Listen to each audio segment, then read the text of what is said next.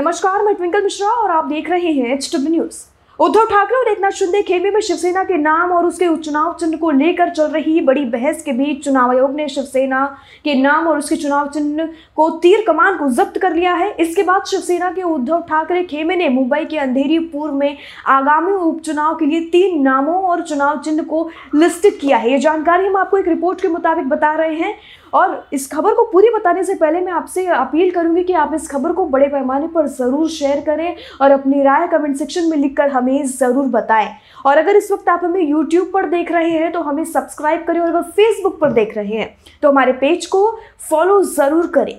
अब आप हमारी सभी खबरें एक क्लिक पर देख सकते हैं। हमारी लाइव टीवी को भी आ, हमारे एच डब्ल्यू ऐप पर जो आप प्ले स्टोर से आसानी से डाउनलोड कर सकते हैं। तो चलिए बताते हैं कौन से चिन्ह हैं जो उद्धव ठाकरे ने अपने पार्टी के लिए, शिवसेना के लिए चिन्हित किए हैं। चलिए बढ़ते हैं आगे, बताते हैं क्या है पूरी खबर।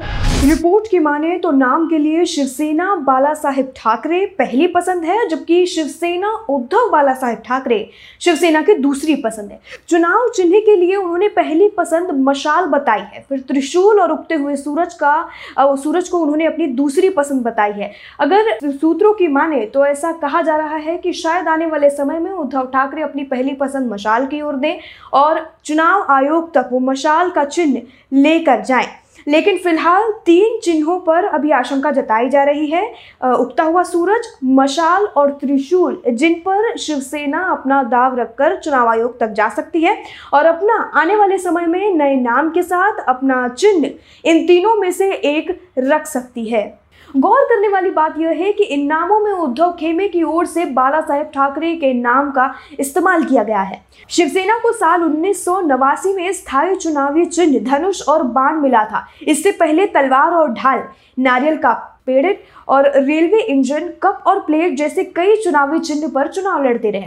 पार्टी के दोनों गुटों द्वारा नाम और चुनाव चिन्ह पर दावा किए जाने की पृष्ठभूमि में एक अंतरिम आदेश जारी करके निर्वाचन आयोग ने दोनों से कहा है कि वे सोमवार तक अपनी अपनी पार्टी के लिए तीन तीन नए नाम और चुनाव चिन्ह सुझाएँ। आयोग दोनों गुटों द्वारा सुझाए गए नामों और चुनाव चिन्हों में से उन्हें किसी एक का उपयोग करने की अनुमति देगा। अंधेरी ईस्ट विधानसभा सीट पर उपचुनाव नज़दीक आने की स्थिति में शिंदे गुट द्वारा अनुरोध किए जाने पर आयोग ने अंतरिम आदेश जारी किया है। एकनाथ शिंदे ने उद्धव ठाकरे सरकार से बगावत कर दी थी। इसके बाद शिंदे ने भाजपा के साथ हाथ मिलाकर महाराष्ट्र में नई सरकार बना ली। नई सरकार में एकनाथ शिंदे को मुख्यमंत्री, जबकि भाजपा के देवेंद्र फडणवीस को उप मुख्यमंत्री बनाया गया।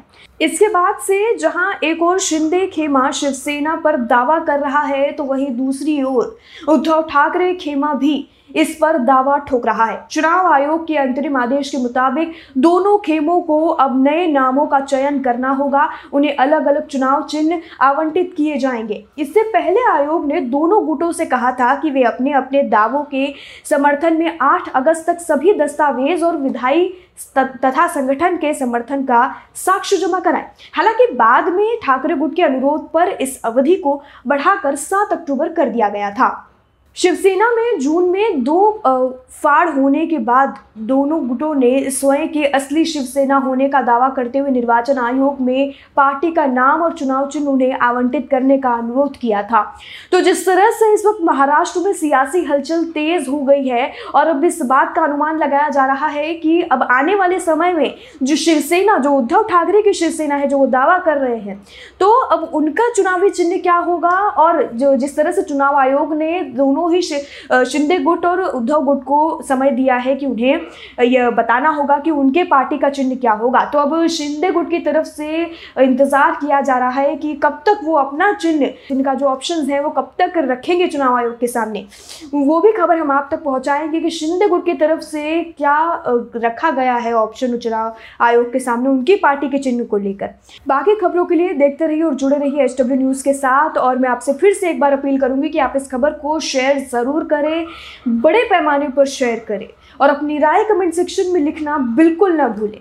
बाकी खबरों के लिए जुड़े रहिए और देखते रहिए एच डब्ल्यू न्यूज़ वीडियो यही समाप्त होता है। धन्यवाद। अब खबरें पाइए सबसे पहले। हमारे मोबाइल न्यूज़ एप्लीकेशन पर। एंड्रॉइड या आईओएस प्लेटफॉर्म पर जाइए। एच डब्ल्यू न्यूज़ नेटवर्क को सर्च कीजिए डाउनलोड कीजिए और अपनी सुविधानुसार भाषा का चयन कीजिए। खबरों की भीड़ में अपने काम की खबर पाते रहिए।